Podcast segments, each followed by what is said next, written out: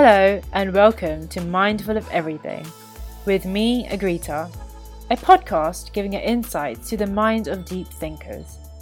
Where in each episode, I'll be discussing various thoughts and questions deep thinkers often find themselves mindful of, from topics such as climate change to self development and everything else in between.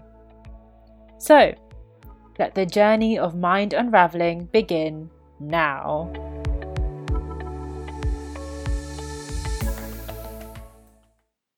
Just as a quick recap, this episode is directly linked to the previous episode, part 3.1, where I was talking about the emissions related to agriculture. Today's episode will be looking at the ways in which we can reduce the emissions related to agriculture.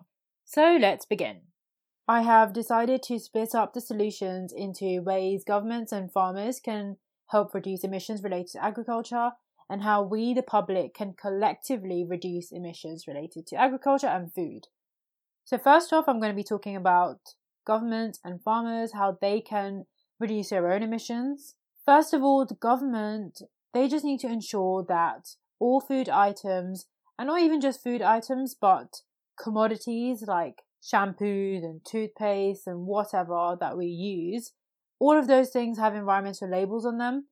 Like I mentioned in the previous part of this episode, palm oil, for instance, is in basically everything, even the things we don't eat. So we just need to make sure that whatever resources we are using, we are using them in a sustainable way that doesn't harm the environment or the habitats that we source that resource from. So governments need to make sure that companies are sourcing resources from a sustainable provider and that all items have environmental labels on them. The way they can do that is just to increase the monitoring on organizations, make monitoring regular.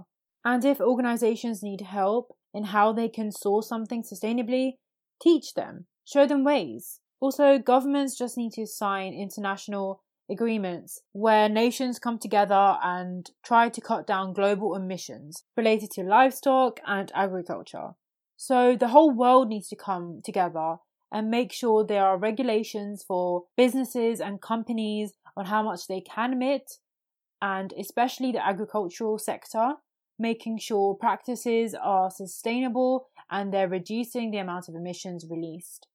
It's all fine to sign agreements, but what about the actual action? What are organizations expecting out of these agreements? Governments essentially need to educate farmers, and there are many, many ways that they can do this. First of all, farmers need to be told that their practices can significantly impact climate change, ultimately affecting the sustainability of their farms. So, governments need to go out there and actually tell farmers that yes, your practices can be impacting climate change. Lots of people don't even know that. So, of course, lots of farmers wouldn't even know that their unsustainable practices or the practices that they've been continuing to use actually have a bad impact on the environment, aka their farms. Government or government organizations should be providing farmers with feed that is sustainably sourced or at least teach them to grow feed that is better for the environment, that doesn't produce as much methane when livestock digest it, and make sure that that feed is grown ethically. For example, that feed is not affecting food supplies for humans. So, governments and organizations actually need to tell farmers that you need to change some of your practices because it is affecting the climate. You can also tell farmers to improve their breeding practices shift from, let's say, a battery style farm to a more organic farm. Focus on natural breeding. Natural breeding not only does reduce livestock numbers, but it also increases the quality of livestock. So that's a win win situation right there. Farmers also need to be told to limit their use of antibiotics or just cut them out entirely because the more antibiotics they use, the more humans will eat, and of course, that will affect our health in the long term. Educating farmers can help them learn better ways to manage manure so they can limit the amount of methane being released from the manure and plus they will know how to make sure that the nutrients from the manure is recycled into the earth and not allowing vast amounts of methane being released into the environment because of poor management. Through education, farmers can get to know better grazing techniques. Governments need to tell farmers not to keep on deforesting new land. Instead, just close off a bit of land and use that. Also, use a technique of rotating land use. So, for instance, if you cut off a bit of land and you section out a bit just for grazing, once that area has been used quite a lot, the cattle can then, cattle or livestock, can then move on to a next part of that closed section. And the part that they have grazed on, that can be restored. And so you're constantly reusing the land, but making sure that you're not completely removing the nutrients. Farmers can also be told how to restore land, how to restore habitats, instead of relying on deforesting and getting new land for grazing. I will talk about the benefits and how you can restore land in a separate episode where I'll be talking about deforestation and how planting trees isn't our solution but actually like a last resort. Also, for farmers, financial incentives should be put in place. Everybody loves money. Everybody loves money. And if you're telling farmers that if you sustainably farm, we will give you this much or this amount of money, they will of course do it. Or if you say, if you farm sustainably, we'll give you more tools or more land or more seeds, whatever it is the farmers want, if we put those incentives in, the likelihood of sustainable farming increasing will definitely be higher. So I definitely think that governments have a big role in reducing emissions related to agriculture by definitely educating farmers better and actually telling them that they don't have to change much, but if they change a tiny bit of the way that they farm, it can not only help them but also the, their surroundings and also the planet overall. So farmers need to be told that, and I think governments have a massive role to play for that. But farmers themselves can do many things. They don't have to rely on the government to implement stuff. For instance, they can do conservation tillage, where essentially only the top of the soil is turned over rather than turning over chunks of soil that people do when they plough land. So if farmers convert to tillage instead of ploughing land, not only is this not releasing carbon dioxide back into the environment, but it's also making soils more rich. In ploughing, you actually lose quite a lot of not only carbon content, but also the rich nutrients in the soil. And that, of course, makes the land very prone to droughts and soil erosion, and essentially you get barren land. Lots of people don't know this. Lots of people plough. I know many countries that rely on ploughing, but if farmers just convert to tillage instead of ploughing, it will definitely help maintain the soil carbon and the nutrients and therefore providing sustainable environments for farming. A lot of problems with crop agriculture actually come with how we treat the soil. There is a lovely TED talk. Again, I forgot the name of the person. It's really bad. I always forget the name of the person that says the TED talk. I'm always like, oh, that's a really good TED talk. Sorry about that. You'll find it on my website.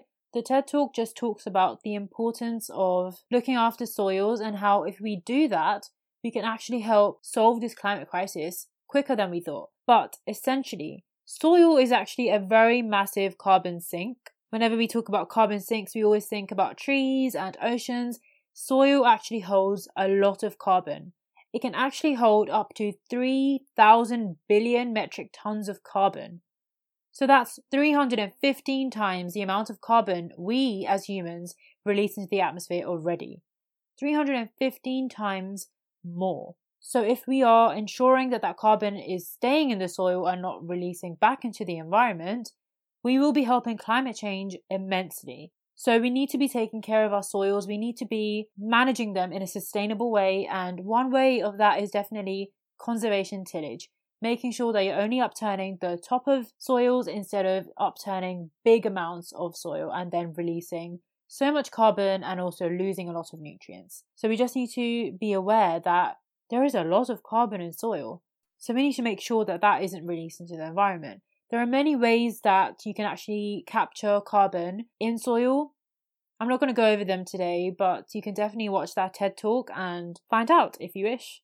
Farmers should also be irrigating properly. Again, there are many ways to do this, but you can use sprinklers, for instance. They are much better than hoses because they save a lot of water by uniformly watering fields of crops. So it makes sure that enough water is spread to each plant with hoses or with other ways to water plants, it uses more energy and it uses much, much more water. Another good thing about sprinklers is that they are very long lasting. They last up to 10 years, so they're very sustainable in the long term. And you can also replace the heads of sprinklers instead of replacing the entire sprinkler. Farmers can also get soil moisture sensors. The sensors will tell them exactly how moist the soil is. That helps them find out exactly how much they need to irrigate. And again, it stops them from overwatering plants. It saves so much more water. It saves so much energy, all beneficial to the climate, all beneficial to the planet. Also, farmers should be regularly checking their water pipes and pumps to make sure there are no leakages. Again, that will save water and save energy, save a lot of money as well, and it will make sure that their crop yield is as high as possible instead of them overwatering or watering plants less and the crop yield will be affected. So there are many, many ways that farmers can irrigate properly Again, governments can educate themselves and farmers themselves can take the initiative and use these methods themselves. They don't need to wait for governments to tell them to do so. I think essentially the solutions for governments and farmers are very intertwined because if the government tells farmers to do all of these things, then they'll be more aware. And farmers can also independently take on these solutions as well. So it's all mixed together. Farmers should also be replacing broken parts of machinery, any machinery that they use, instead of throwing the entire machinery away and getting a new one. Not only will that be much, much, much less expensive, but it will prevent a product ending up in the landfill that could have easily just been fixed and then used again. Again, that is saving a lot of emissions. You can imagine the emissions related to producing trucks or producing any sort of other agricultural tool. So if farmers just try to see if they can actually replace broken parts instead of throwing the entire machinery away, it will save them a lot of money, it will cut down on their emissions, and it is beneficial for basically everyone. Another very, very important thing that farmers should be doing, and again, governments should really be telling farmers to do this, Many farmers already know how to do this, especially the organic farmers, using natural fertilizers. Essentially, we need to reduce or completely stop the usage of artificial fertilizers. There are many, many disadvantages to artificial fertilizers. For instance, they're harmful for the health and they cause eutrophication, can also contaminate soil. There are many disadvantages. We all know about it. And there are also many types of natural fertilizers that farmers can easily use that are very good, very nutritious for soils and also aren't harmful for the environment. There is an ecologist article on this. Again, it's on my website. And they've gone through many different natural fertilizers. I want to share some with you right now.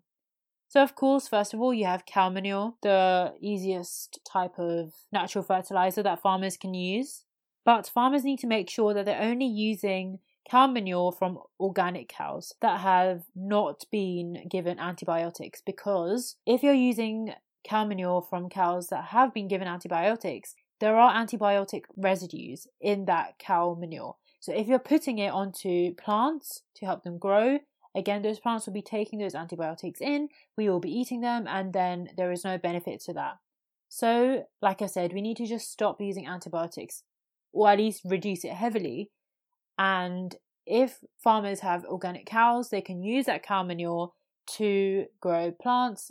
You also have kelp fertilizers. Kelp is a type of seaweed, and kelp is really good because it's predominantly potassium based. It helps a lot with soil development and it helps plants develop the ability to tolerate extreme weather as well. You also have the alfalfa fertilizers. Alfalfa is a plant, and Apparently, it's very good for improving soil quality and also very, very good for roses. So, if any farmers are growing roses, using the alfalfa plant fertilizer will be very good.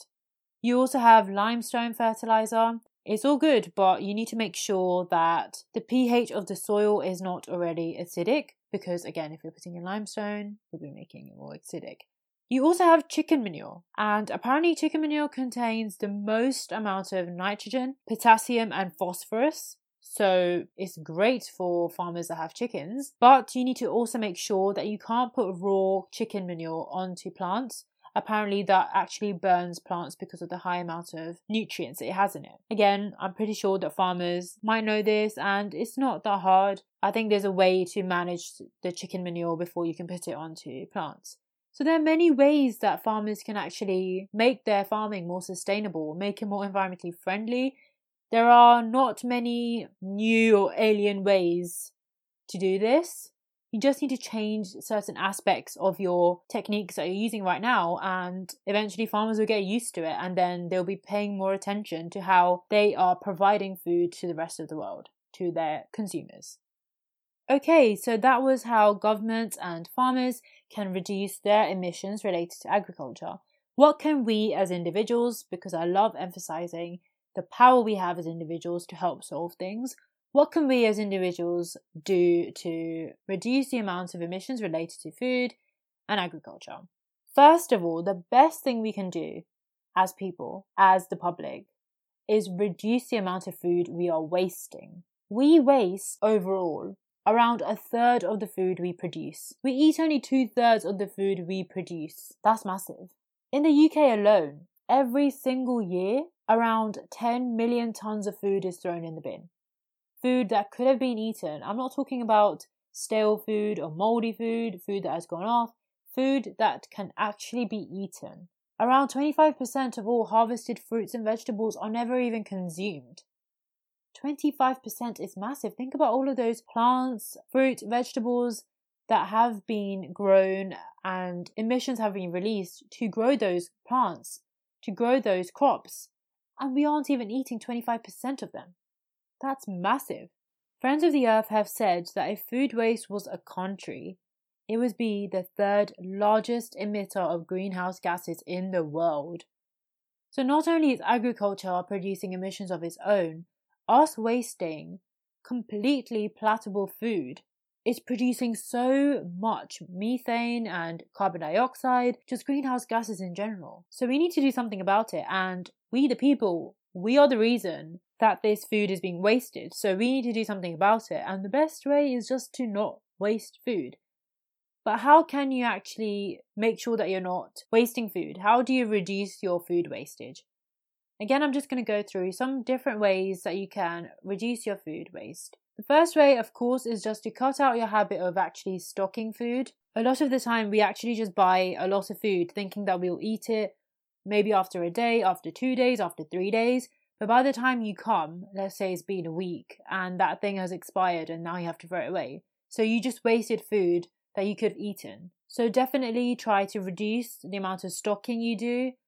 To help you reduce this, take a shopping list. Only write down the things you need for the next two days, maximum three days. Unless obviously you're getting processed foods like chocolate, but again, you should be cutting down your consumption of processed foods because they're not good for your health and not good for the planet either. Also, to help you reduce the amount of things you throw away because you've stocked too much, just declutter your fridge, your refrigerator. Do a quick check, see what's in your refrigerator, see what you should be cooking because it's going to be expiring soon, and push the things that will expire more forward and the things that won't expire quicker towards the back. The second way you can cut down on your food wastage is to actually understand the difference between use by dates and best before dates.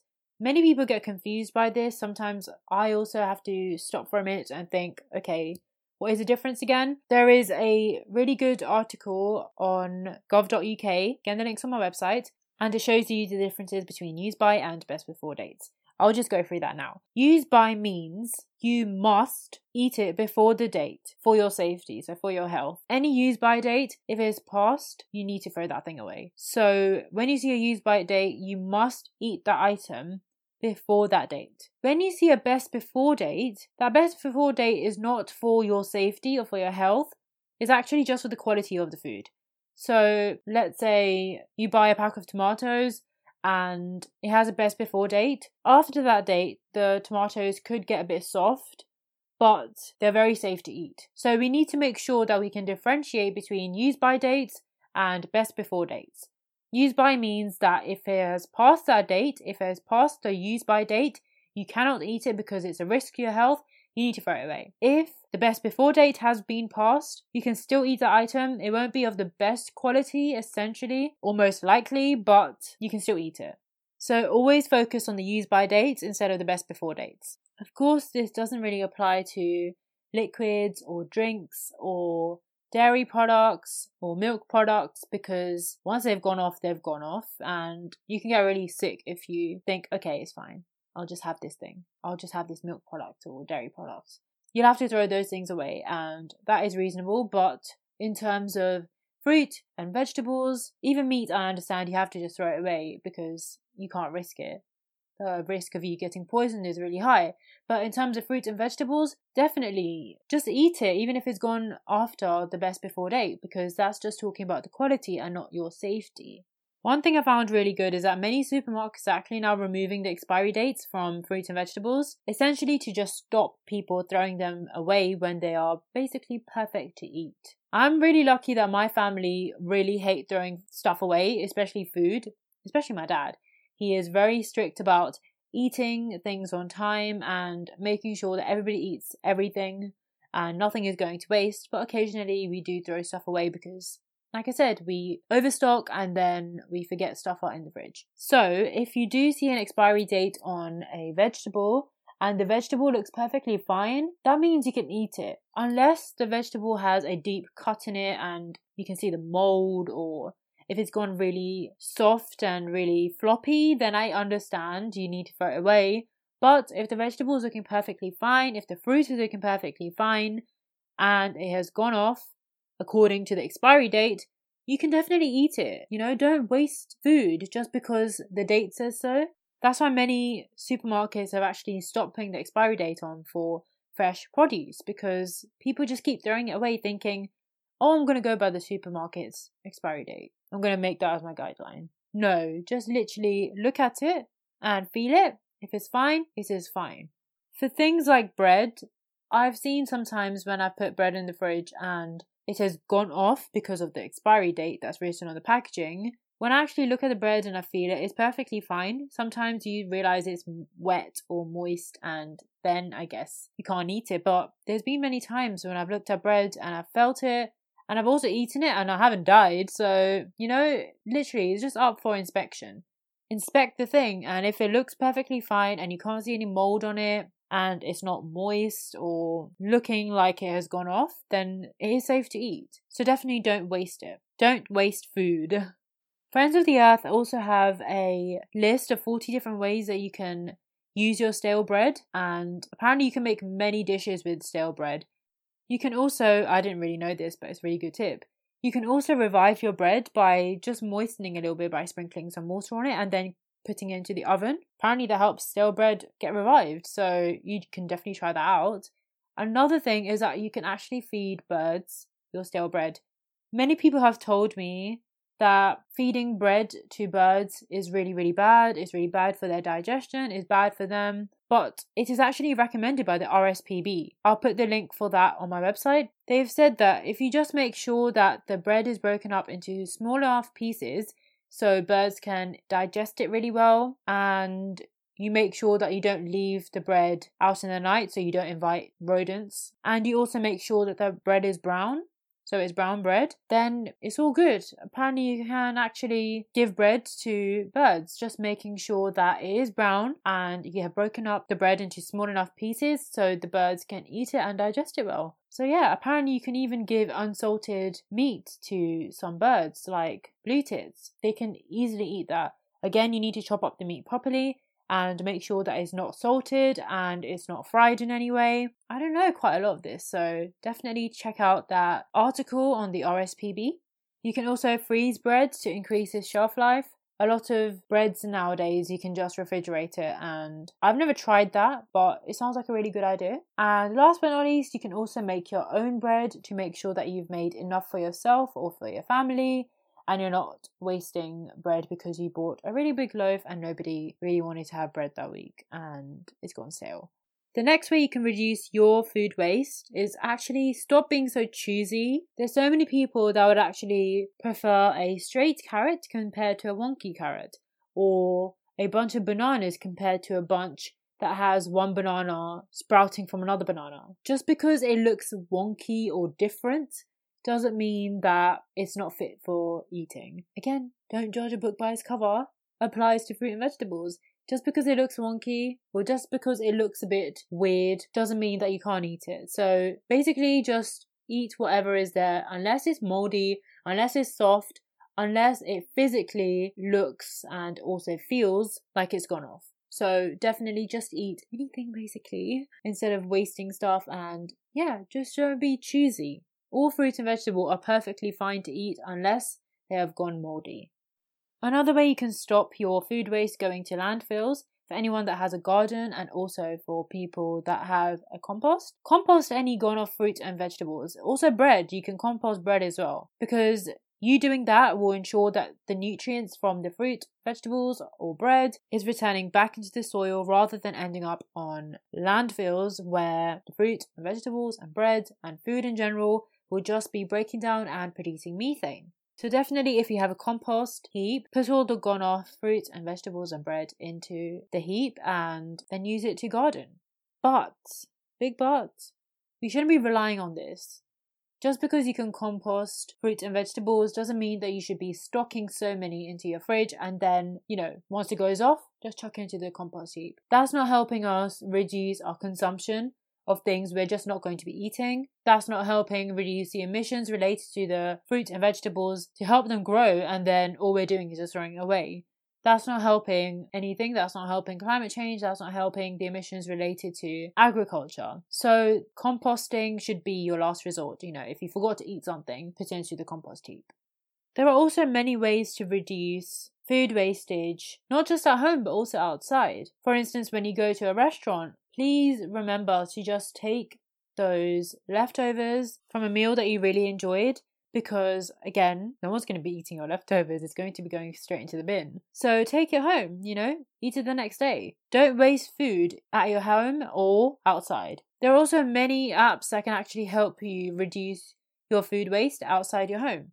For instance, Too Good To Go is actually an app that helps you link to restaurants that have a surplus amount of food and that food is being put to a discounted price. So let's say if you find your favorite restaurant on that app, you can get food at around two to three pounds eighty. That is great. So not only are you helping restaurants limit the amount of food wastage, but then you're getting their food at a discounted price. Apparently, the app has helped avoid 27 tons of CO2 emissions already, and that was only in 2017.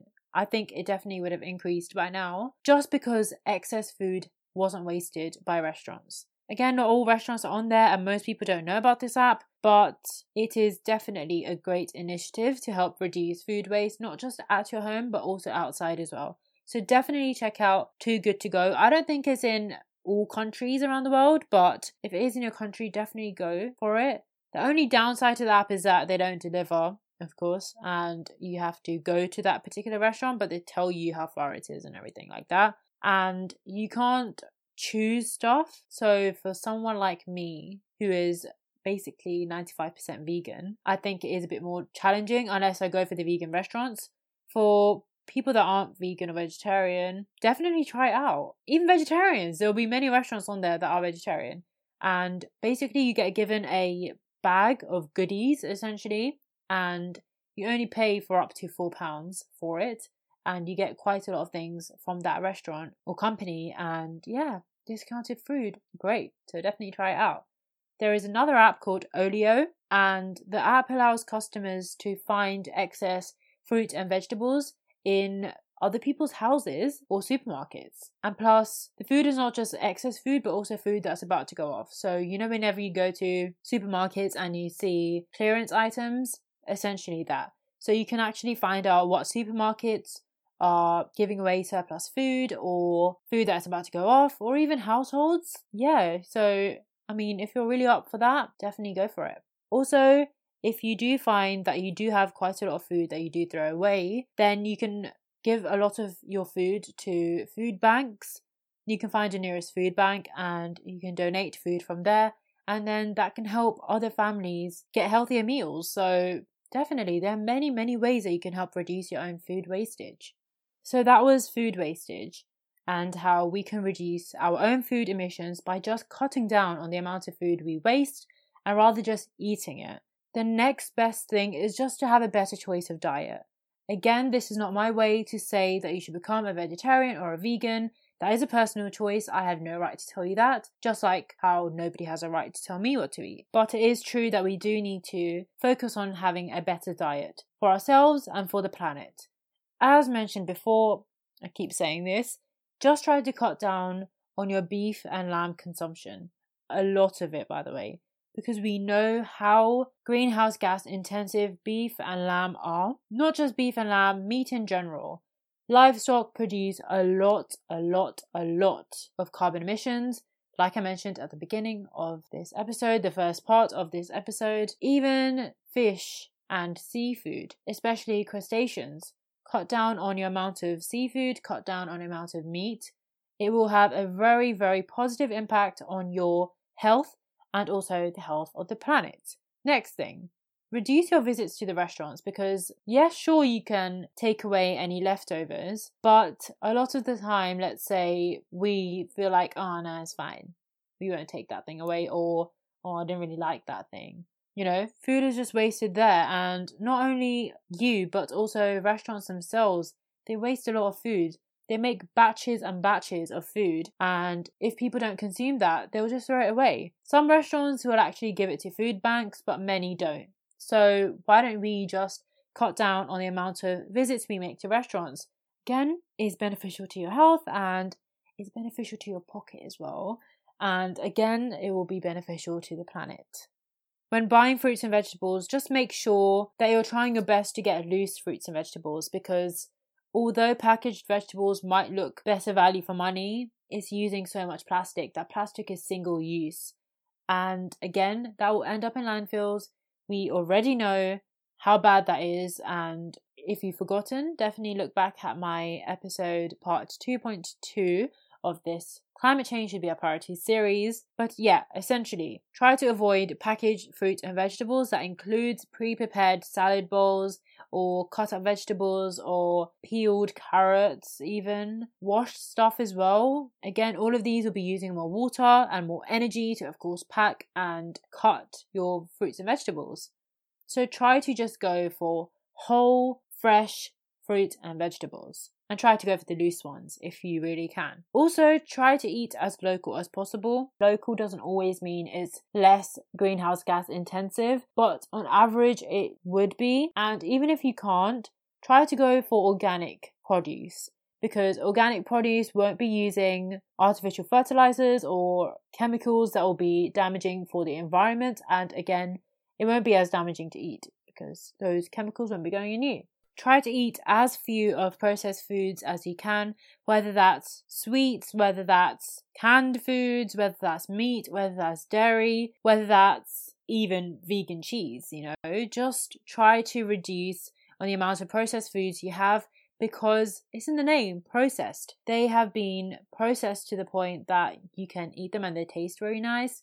So Again, that will be using a lot of energy, which will be then using fossil fuels and again emitting more. So reduce the amount of processed foods you have because it's good for you and good for the planet. Also, I wanted to actually talk about this in the plastics episode, but I think I forgot. Try to drink as much tap water as you can unless you're in a country where tap water is not safe to drink. Especially in the UK, people, UK people, definitely drink more tap water than bottled water because not only will you be taking in less plastic, but you'll also be reducing your single use plastic bottles. So the amount of single use plastic bottles you'll be using will definitely go down, which again has high footprints of itself. So definitely drink tap water. Don't think that bottled water is a cleaner water supply because it isn't. Just to give you some stats, people that drink tap water daily drink up to 4,000 microplastics. That seems like a lot. Compared to people that only drink bottled mineral water, they drink up to 94,000 microplastics per day. That is insanely massive. So, definitely drink as much tap water as you can. Please don't be under that delusion that bottled mineral water is better for you, unless, of course, you're in a country where tap water is just not safe enough to drink. So, if you can, take the privilege of having tap water. And yes, that will definitely be reducing the amount of plastic bottles you're using. And again, reducing the emissions related to plastic bottles, which will help the climate crisis. I understand I've given a lot of solutions and lots of ways that you can help reduce the emissions regarding agriculture, but if you really think about it, it's all basic stuff. Obviously, the government and the farmers' part is for them, but for us, it's very basic, it's very easy things that we can easily adopt in our life. And once we become eco conscious, once we become so aware of our actions, we wouldn't have to think as much. So you just need to get into the habit of it. Because like I said, I'm not saying these things because I like it, because I think it's fun to try to reduce our emissions and reduce our energy usage and think about what transport I'm using and what things I'm buying. I don't think it's fun, but it's essential to help our planet because this is the planet that we're living on. This is a planet that me and you are living on. And if we don't play our part, it will become inhospitable. So we need to do our best to help save planet Earth and to also help solve the climate crisis. Thank you for listening. I hope you've gained a little more insight to what it's like to be mindful of everything. If you haven't already, hit the subscribe button on your favourite podcast app to be up to date with episode releases, and go over to my website, mindfulofeverything.home.blog, to get more information. This is Agrita with the Mindful of Everything podcast, and I shall see you next time.